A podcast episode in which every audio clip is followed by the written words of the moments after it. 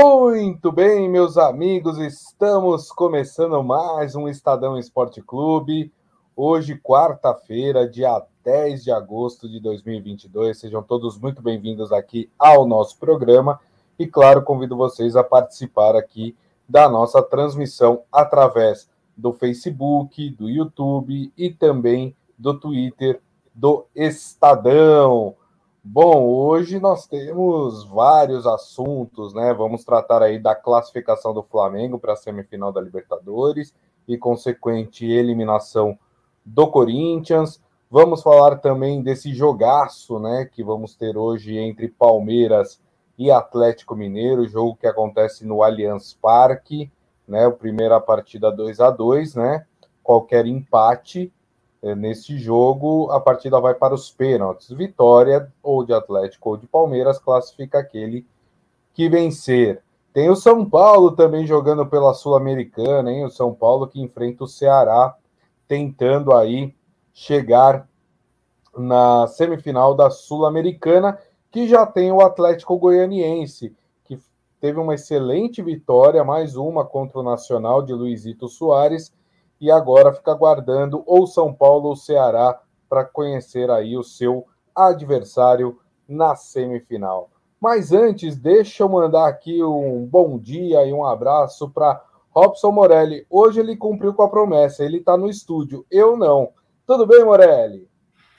Boa tarde, Grisa, boa tarde, amigos, boa tarde a todos. Não tem problema, a gente vai fazer assim mesmo, cada um no seu canto, para falar dessa rodada importante de Libertadores e do Corinthians. Como havíamos previsto ontem, ficou pelo caminho, Grisa, amigos.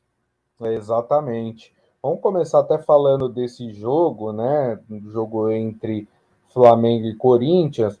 Foi um jogo um pouco diferente daquela partida, da primeira partida que aconteceu na Neo Química Arena, né?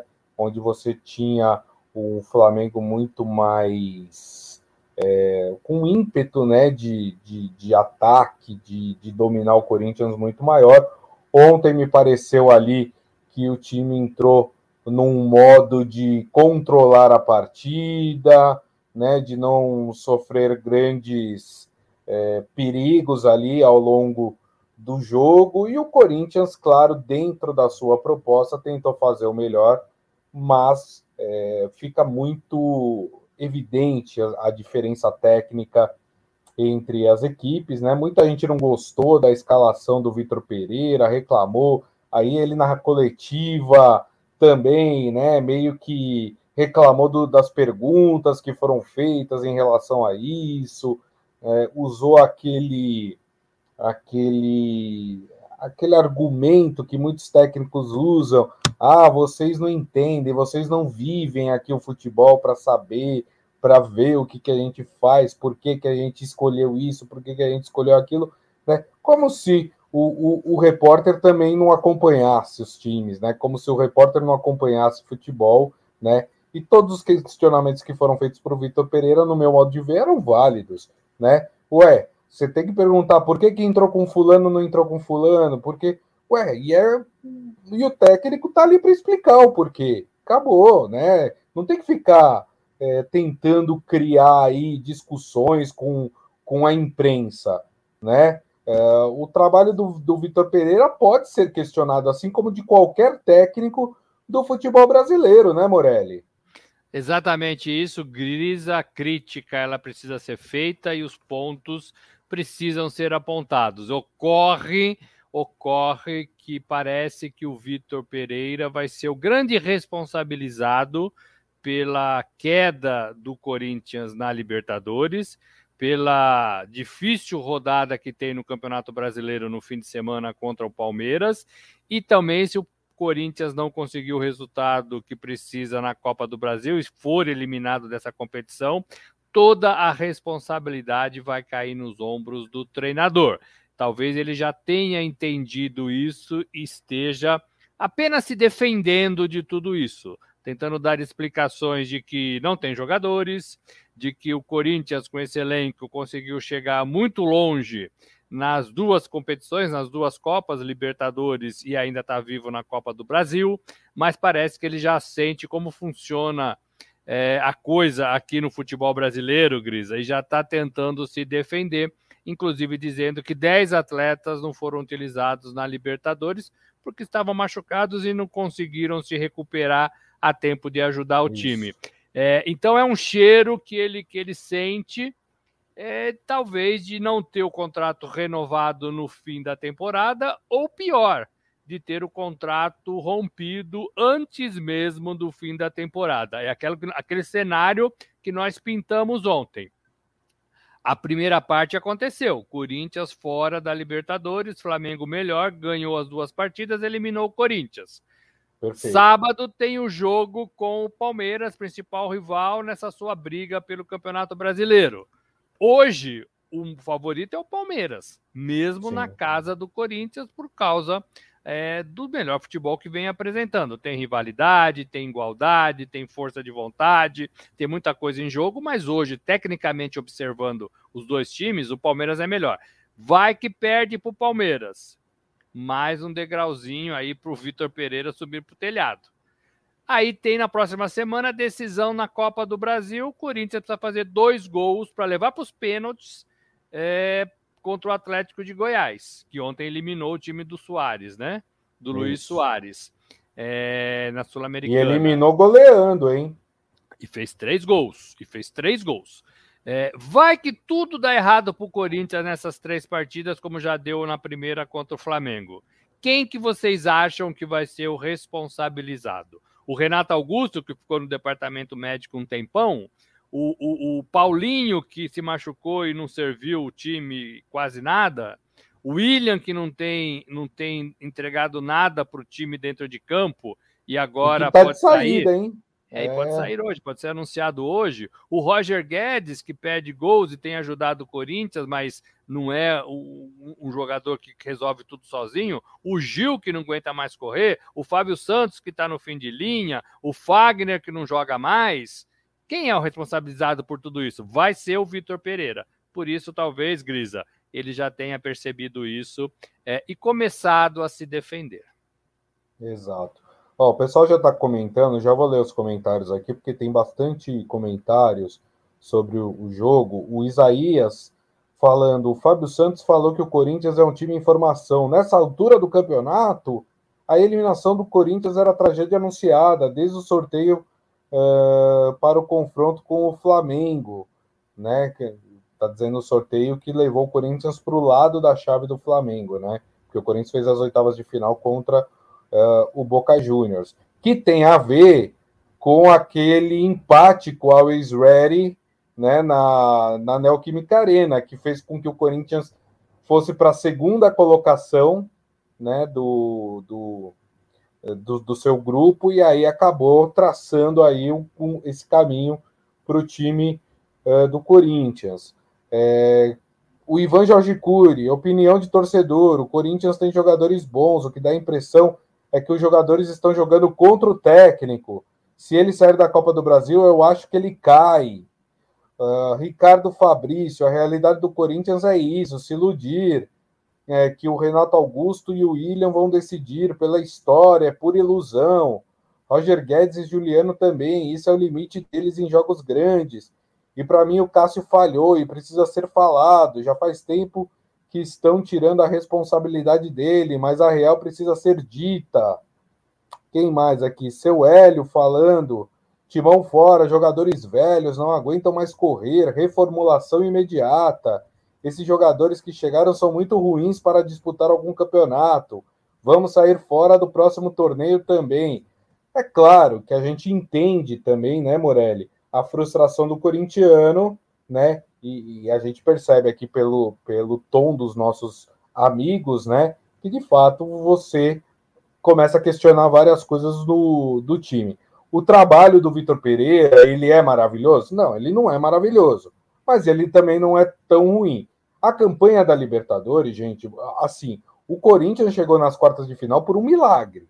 Foi milagre. Sabe quantas vitórias o Corinthians tem na Libertadores desse ano?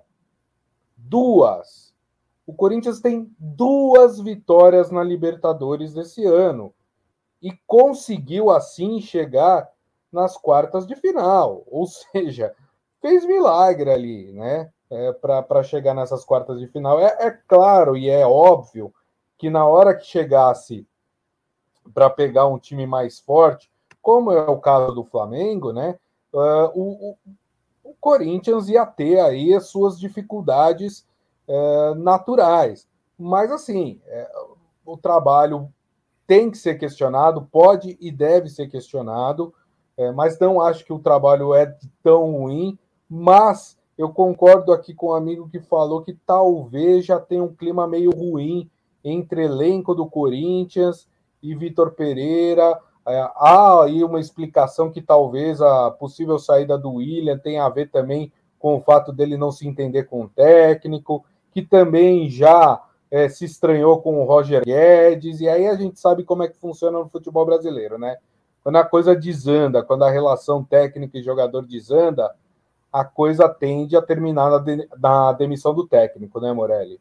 É exatamente isso, essa é a sensação que eu tenho também, parece que o futebol brasileiro não está preparado, os jogadores não estão preparados é, para ouvir algumas verdades sobre a condição do clube, do elenco, do seu próprio trabalho, e os técnicos estrangeiros, ele vem desprovidos dessa, desse filtro que geralmente o técnico brasileiro faz ao se referir ao clube, ao elenco. Todos eles pisam em ovos justamente porque sabe que o vestiário azeda quando você fala alguma coisa. O Vitor Pereira não, o Abel, Abel Ferreira não, o Paulo Souza não. São os técnicos estrangeiros que vieram e que falam exatamente o que pensam porque tem uma formação diferente e não são reféns dos seus contratos de trabalho. Exato. É, é, então, eles falam geralmente o que eles estão observando. O Vitor Pereira já falou sim que o elenco tem pouca qualidade, que os jogadores que estão aí não são jogadores para disputar três competições.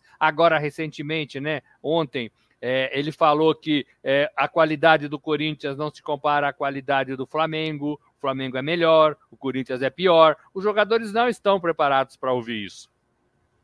Não estão. O torcedor talvez entenda, mas também não gosta, né? Torce o nariz. Mas claro. é, o jogador derruba treinador. Então, eu não estou dizendo que é isso exatamente, porque teve um momento em que o grupo estava com o Vitor Pereira. Quando ganhou tudo, né? Quando estava ganhando tudo, estava se classificando, isso. mesmo jogando um futebol pobre, ruim, fraco, a gente falava que, olha, o futebol do Corinthians é pior do que a sua colocação nas tabelas da Libertadores, da Copa do Brasil, do Campeonato Brasileiro. Essa tabela é muito boa para o Corinthians pelo que ele está apresentando. A gente, claro, não pode duvidar desse Corinthians porque ele está mostrando essa eficiência nos resultados, mas o futebol é pobre, né? E uma hora esse futebol vai ser colocado contra a parede quando as competições afunilarem, quando tiver que enfrentar adversários melhores do que o Corinthians. E é justamente o que está acontecendo agora. É justamente o que está acontecendo agora. Desses três jogos que o Corinthians tem para fazer, o Atlético Goianiense é o time mais fraco e ganhou de dois do Corinthians. É. Né? Então o Corinthians está pondo, está tá se colocando contra a parede por causa desse futebol. Agora, não é só o treinador, viu, gente? A gente eu volto a falar. A gestão, os gestores, né? O presidente, o diretor de futebol, contratou mal. Yuri Alberto, um milhão por mês ou mais de um milhão por mês, como o Grisa fala aqui. Não resolveu nada, é. gente. Nada, é, no, na nada, minha nada, época, o Morelli, se pagava um milhão e meio para o Neymar. Pois é, pois é. Né? O Ganso, né? Talvez. Agora estão pagando para Yuri Alberto, para Roger Guedes. Né? Não, são, é... são, são contratações ruins, são contratações de jogadores medianos que não vão salvar o Corinthians. Então, a gestão também do Corinthians nessa temporada, ela é péssima, péssima. Hum. E ela gastou muito e não vai fazer um time campeão. Para mim, a única chance do Corinthians erguer alguma coisa, mesmo com muitas dúvidas, é, e, com essa, e com esse placar adverso de dois a zero, é na Copa do Brasil. Não acredito nisso, mas é a, a maior chance do Corinthians. Já está fora da Libertadores e não acredito que vai brigar pelo título do Campeonato Brasileiro. Então, Perfeito. sobraria a Copa do Brasil. Não sei se ganha, talvez até ganhe na, na sua casa do Atlético de Goiás. Mas quando afunilar, semifinal e final, vai ser difícil pro Corinthians. Porque é. o time é ruim, gente. E olha, outra coisa, o time tem...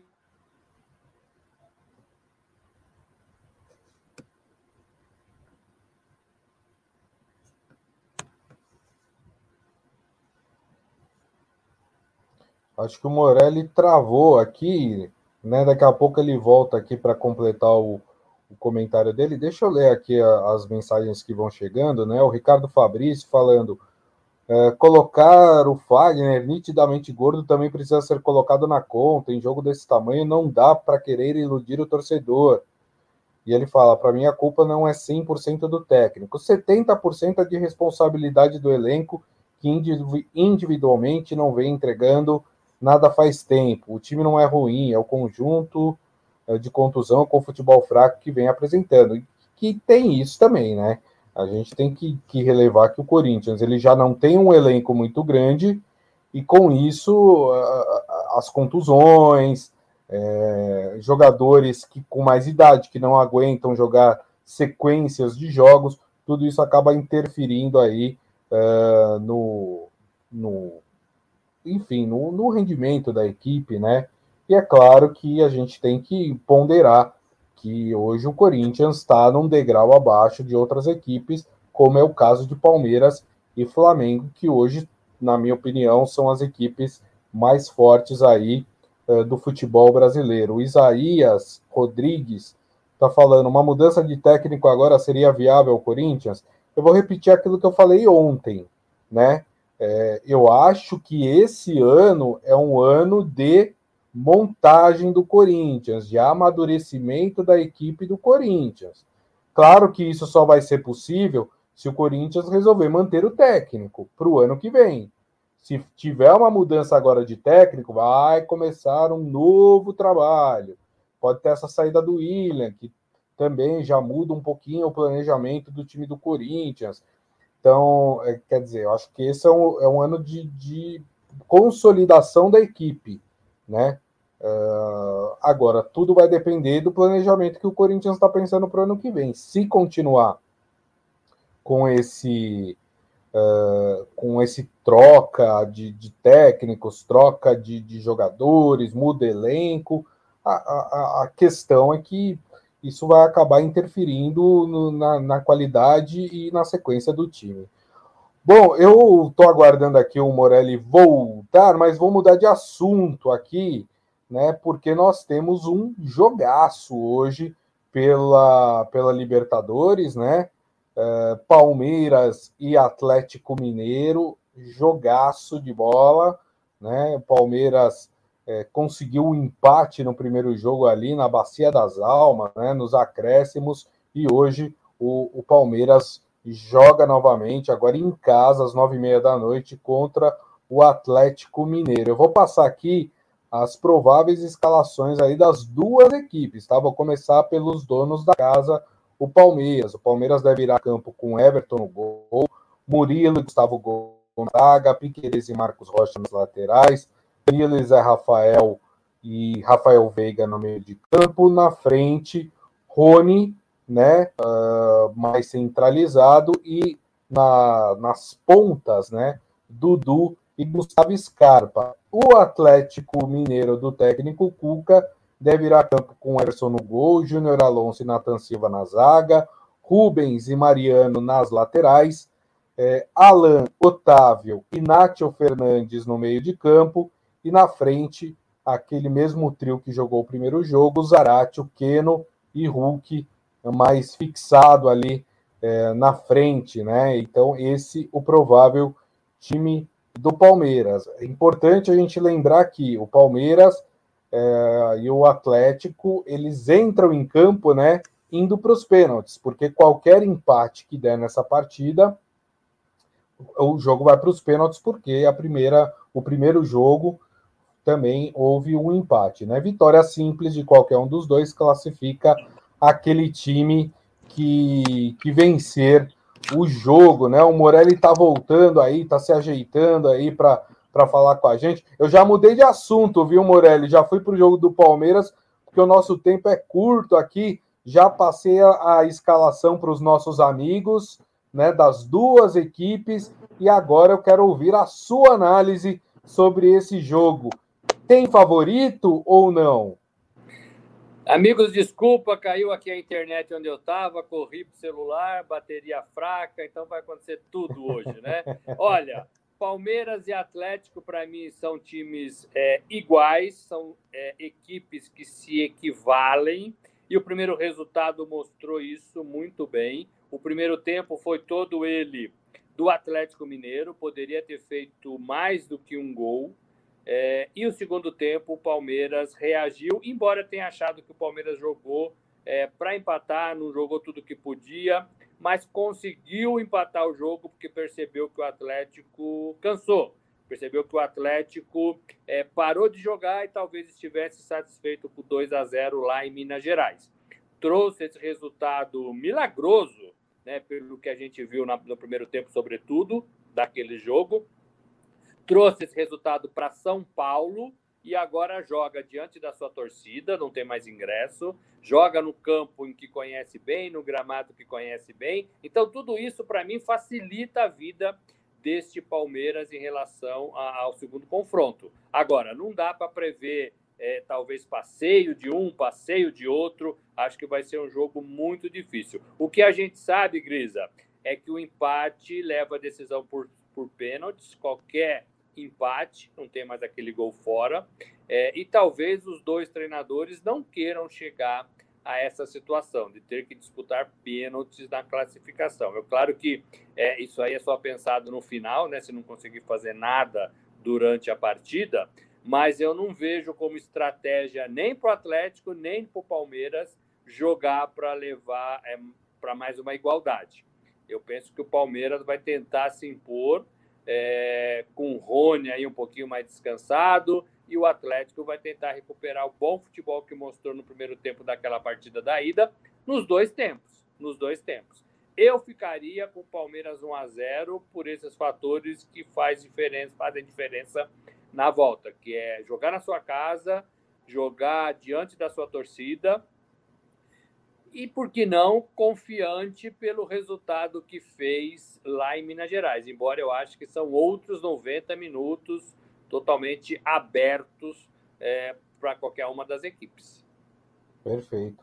É, eu, eu acho que vai ser um pouquinho mais apertado, acho que vai ser bem parecido com o primeiro jogo, mas eu daria a vitória para o Palmeiras. Acho que o Palmeiras vence no tempo normal, dois a um, né? Acho que o Palmeiras está muito mais preparado nesse momento para conseguir a classificação do que o Atlético Mineiro.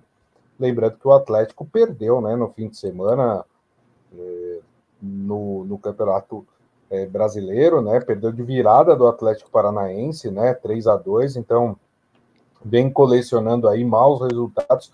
Então, por isso, eu acho que o Palmeiras eh, leva esse, esse jogo e acaba, claro, consequentemente, passando para as semifinais da Libertadores. Olha só, e, e hoje nós temos outro jogo importante que vai ser conhecido o adversário do Flamengo, né? Também a, nós temos o, o clássico argentino, clássico argentino não, né? Duelo argentino, vai, porque não é um clássico lá, né? Talleres e Vélez Sarsfield, primeiro jogo, depois, né? Joga pelo empate aí o time do Vélez Sarsfield.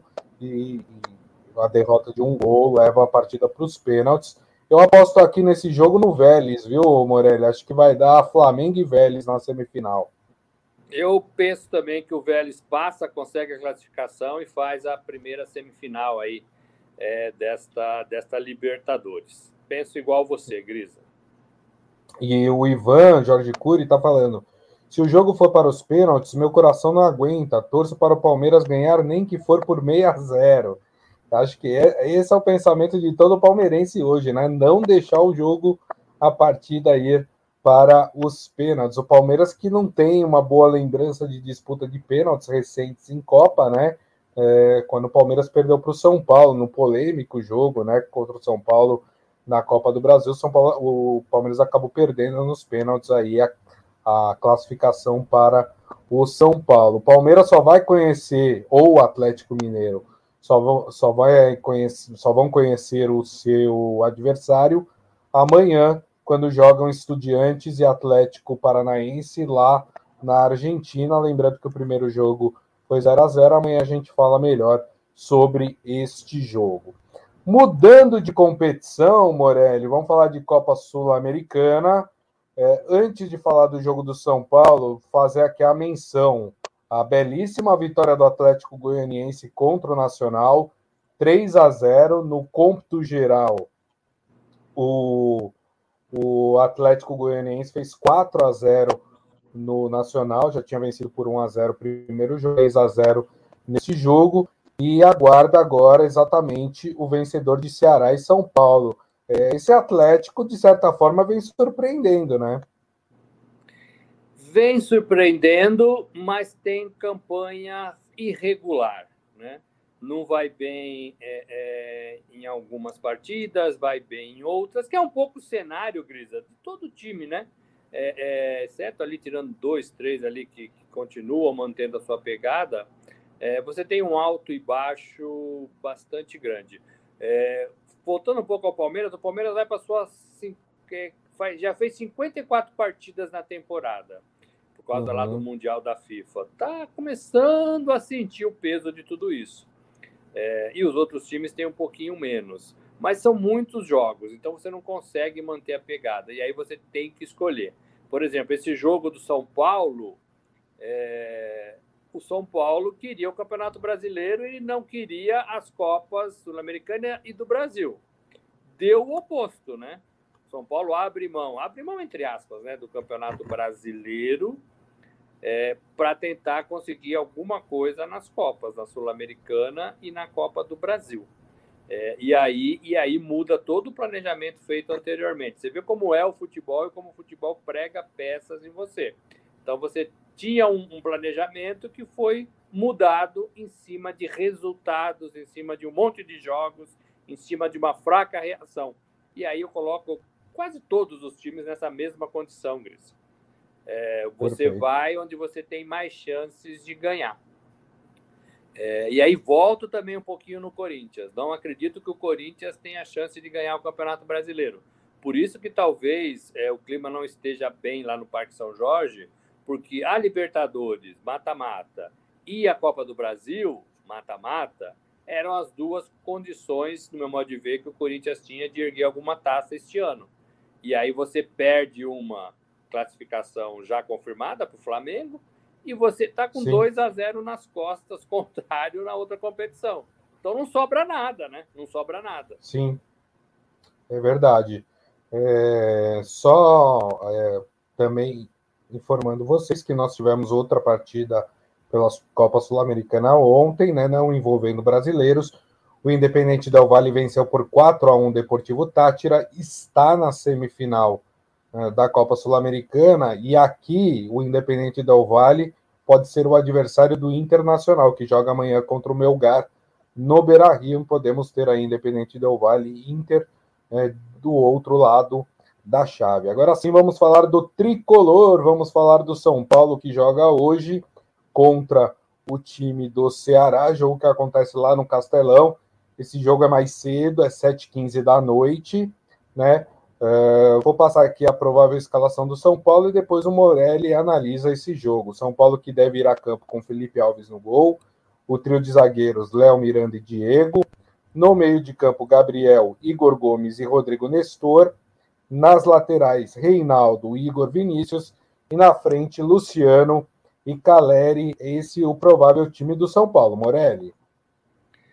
Grisa, talvez seja o melhor time do São Paulo, talvez seja o time do São Paulo que o Rogério tem nas mãos para conseguir essa classificação. O São Paulo, como disse aqui já, é o rei do empate no Campeonato Brasileiro, onze empates, é, e precisa somente de um empate.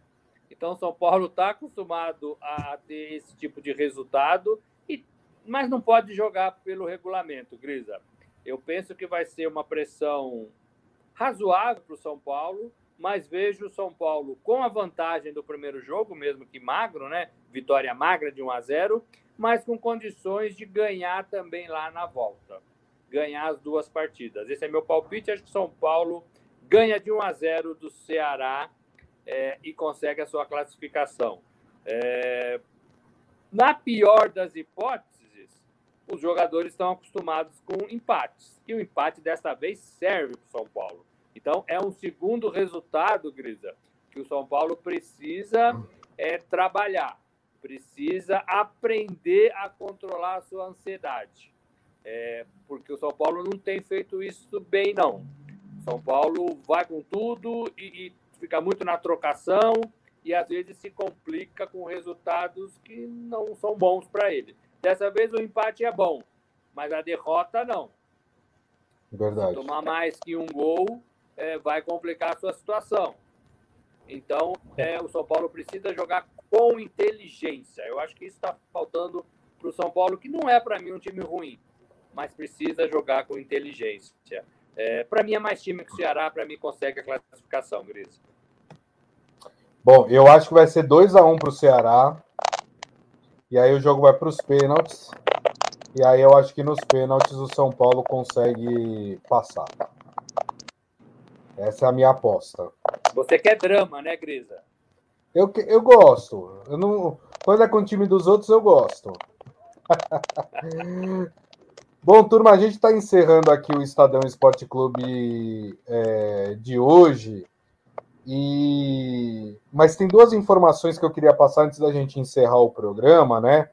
Terminou agora o julgamento do Santos lá no S T J D, referente àquela agressão sofrida pelo goleiro Cássio na Vila Belmiro. E vou dizer uma coisa, viu? Ficou barato. Ficou barato para o time do Santos, viu?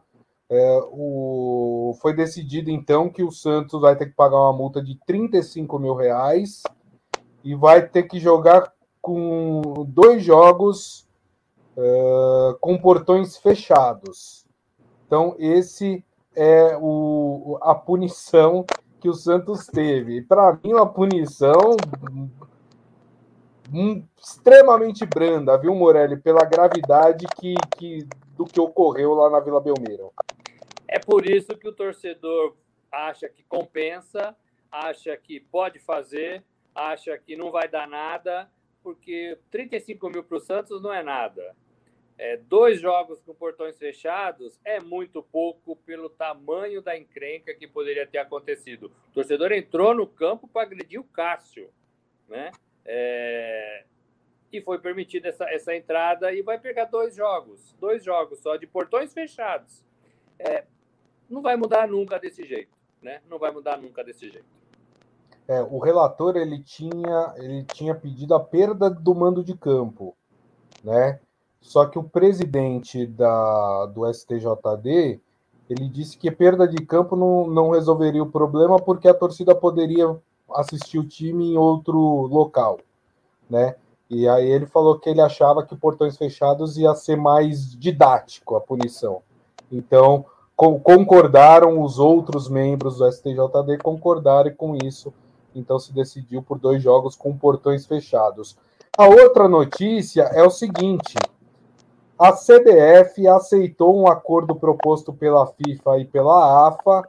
E aquele jogo, Brasil e Argentina, o jogo da, da Anvisa, né, ele não vai acontecer mais.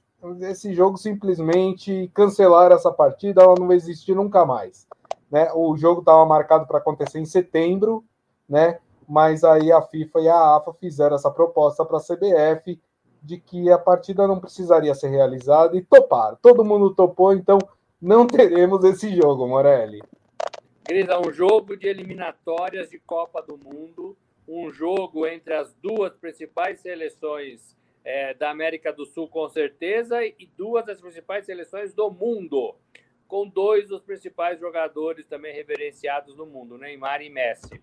FIFA, C B F, A F A, é, elas estão todas de braços dados, talvez não em prol do futebol, né? Talvez em prol das facilidades, é, da organização, da decisão mais fácil, é, é. da decisão que talvez agrade todo mundo. É, mas olha, o torcedor que queria ver esse jogo, o torcedor que talvez tenha comprado o ingresso e não tenha sido, é, não tenha tido seu dinheiro de volta, é, porque o jogo começou, né? Aquele jogo lá no estádio do Corinthians. Sim, teve cinco seis minutos de partida, seis, seis minutos. minutos. Seis então, minutos. Tudo isso não vale, né? Tudo isso não é levado em conta. É, e eles simplesmente uh, acabam com a partida, desaparecem. Então, é. tem ali um asterisco nas eliminatórias sul-americanas da Copa do Mundo do Catar. Brasil e Argentina jogo de volta não aconteceu. E vou dizer mais, viu? Para mim, burrice das duas entidades, da A F e da C B F, porque seria um belo jogo preparatório para as duas equipes pensando em Copa do Mundo. Mas, Além enfim, disso. Né? Mas, enfim, a gente não manda nada, né, Morelli? Então... A gente não manda nada. Muito bem. Turma, e assim nós encerramos o Estadão Esporte Clube de hoje, agradecendo mais uma vez Robson Morelli, que bravamente resistiu, né? Foi contra aí os, os seres é, da internet, os seres malignos da internet, e conseguiu voltar aqui para a gente continuar o nosso programa. Obrigado, viu, Morelli? Valeu, gente, um abraço a todos, peço desculpas, a internet prega isso e a gente vai resistindo. Até amanhã. É, é isso aí, agradecendo, claro, a todos vocês que estiveram conosco, meu muito obrigado. Lembrando que daqui a pouco tem o nosso podcast, que vocês podem ouvir no seu tocador de podcast de preferência. E amanhã, uma da tarde, estaremos de volta aqui com o Estadão Esporte Clube nas mídias digitais do Estadão, Facebook, YouTube e também o Twitter. Turma, desejo a todos excelente quarta-feira. Nos vemos amanhã. Grande abraço. Tchau.